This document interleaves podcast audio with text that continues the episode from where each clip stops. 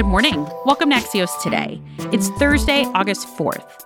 I'm Niala Boodhoo. Here's what we're covering today. Back to school could mean disease outbreaks beyond COVID. Plus, credit card balances are soaring. But first, is it too late to fix our response to monkeypox? That's today's one big thing. California is the latest state to declare a state of emergency over the monkeypox outbreak. Earlier this week, the Biden administration named a White House coordinator to manage the federal response. The CDC says more than 6,600 U.S. cases of monkeypox have been reported since May. And as that number grows, so does pressure for more government action. Tina Reed is a healthcare editor for Axios. Hey, Tina. Hi, Niala. Tina, Monkeypox is rarely fatal in the US, but we know it can cause terrible pain for patients who contract this. Why are some people saying the government response still has been inadequate so far? In many ways, it felt like deja vu from the beginning of COVID. But what we saw was really a, slow response and a lack of clear communication. It was very difficult to find testing and treatment data has been piecemeal. And then there's been this very poor coordination between local, state, and federal governments on this. And what's the situation with vaccines? The story has been very different geographically. Some cities, there's been very high demand for vaccines. For instance, in San Francisco, the San Francisco AIDS Foundation Clinic has a 10,000 person waiting list for vaccines as of Tuesday this week. However, our Axios Locals team has also found that in some states, they really haven't asked for their entire allocation of vaccines and demand has been much lower. So it, it's been very different depending on where you are in the US. Tina, your team's also reporting that people are having trouble finding treatment when they do test positive for monkeypox? Yes. So there's still a lot of confusion among the provider community and a lack of clarity about where to get treatments. And so meeting the patient demand for treatment has led some clinics simply to just not offer care, uh, bouncing patients from clinic to clinic to seek treatment. There are patients who need testing and then treatment that are being passed to other providers and access to these vaccines has been pretty low once again in some places and so it's been pretty difficult for some groups to get so far, the vast majority of these cases have been in men who have sex with other men. What are we hearing from advocates in that community about their response to monkeypox? There has been a lot of frustration and a lot of comparisons back to the start of the AIDS pandemic, where there was a lot of anxiety about the potential stigma and anti gay stigma that may come with this, and just a feeling of, of being second class citizens, if you will, because there did feel like there was a lack of urgency early on with the response to this virus. So, if this response doesn't improve, could we see this spread far beyond primarily gay and bisexual men who have sex with other men? Yes. Increasingly, experts are saying that that is a possibility and that the window of opportunity to contain this outbreak is closing or has already closed. A bright spot to this virus and the way it spreads is that it doesn't appear to be airborne, so it spreads much more slowly. They've said this is not the next COVID pandemic. However, we know how tricky viruses can be and how they can change, and the fear really is that it could change in a way to make it more easily spread throughout the general population, and that this disease will become another disease that's endemic in the US. Axios' Tina Reed. Thanks, Tina. Thank you, Niala. In a moment, vaccination rates lag for school age children.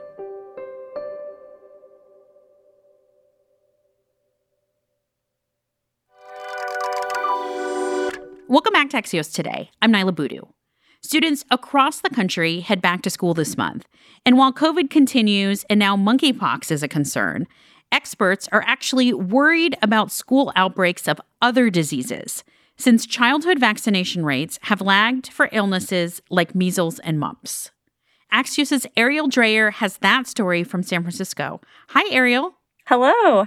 Arielle, last month, New York State reported the first case of polio in the U.S. in almost a decade. Are we starting to see outbreaks of other diseases that could have been prevented through routine vaccinations? I think there's definitely cause for concern. Pre pandemic, we saw outbreaks of measles and mumps in communities with lower immunization rates. I think measles is a good example. It has a really high herd immunity, about 95% or above, needed to keep it out. So when a case is introduced when there's less than 95% herd immunity, you're going to have an outbreak. Do we have a sense of nationally what vaccine hesitancy looks like when we're talking about, for example, measles? The US average for the MMR, which is the measles, mumps, and rubella vaccine, is 91.6%. And like I mentioned earlier, measles has a really high herd immunity needed to not cause outbreaks. The percent of children 24 months old who have received at least one dose for measles, they estimate that's about 92 to 94%. And that's a pre pandemic percentage. So, again, I just want to drive home that in these local communities, in a local neighborhood, and even as local as a classroom, right, that herd immunity percentage is really important to prevent outbreaks. And what do vaccine levels look like? What happened during the pandemic to that herd immunity among kids? That herd immunity dropped significantly because a lot of people didn't get routine immunizations. Now, on the other hand, kids weren't in school, right? So we didn't see as many outbreaks of measles, mumps, and other viruses. And when they did return to school, there were a lot of mitigation measures in place, like masking, sending kids home when they didn't feel good. Now, with those mitigation measures going away, and as we start into the new school year, there's more opportunities for viruses to transmit. And we've seen out of season outbreaks of things like flu in the Los Angeles School District recently. The CDC reported an outbreak there at a school event in May.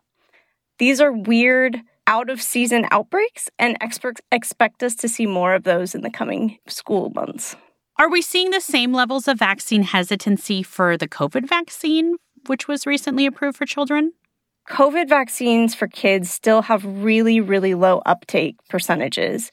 I talked to the National Association of School Nurses for this story, and school nurses are preparing for outbreaks as they have the whole pandemic. And the family physicians I talked to are concerned that some of these outbreaks of COVID in classrooms might be higher and affect more kids this time around if we're dealing with a really contagious variant. Arielle Dreher covers healthcare for Axios from San Francisco. Thanks, Arielle. Thanks so much. Credit card balances are growing at the fastest pace in decades, and that debt will get costlier for borrowers to carry as the Fed raises interest rates. I asked Axios' Courtney Brown, what's going on here?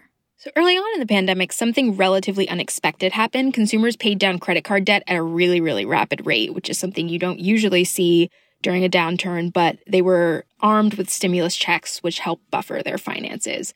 What's happening now is balances are ramping back up to pre pandemic levels and at a historically fast pace. The Fed tracks this data and they said that last quarter credit card balances jumped 13% from the same period a year ago, and that's the fastest pace in over 20 years. So, two things are happening that explain the really rapid rise. The first is inflation. Things cost more, so naturally the balances would be higher.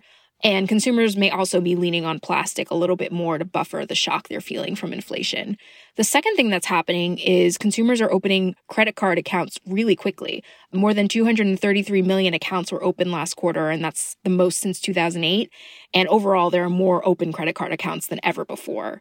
One thing that's key to watch is whether consumers can keep up with their credit card payments as the economy shows signs of slowing and credit card rates go up. Uh, delinquencies are still really low right now, but the Fed says that there are some early signs that borrowers, especially lower income borrowers, are starting to fall behind on their payments. Courtney Brown is an economic reporter for Axios.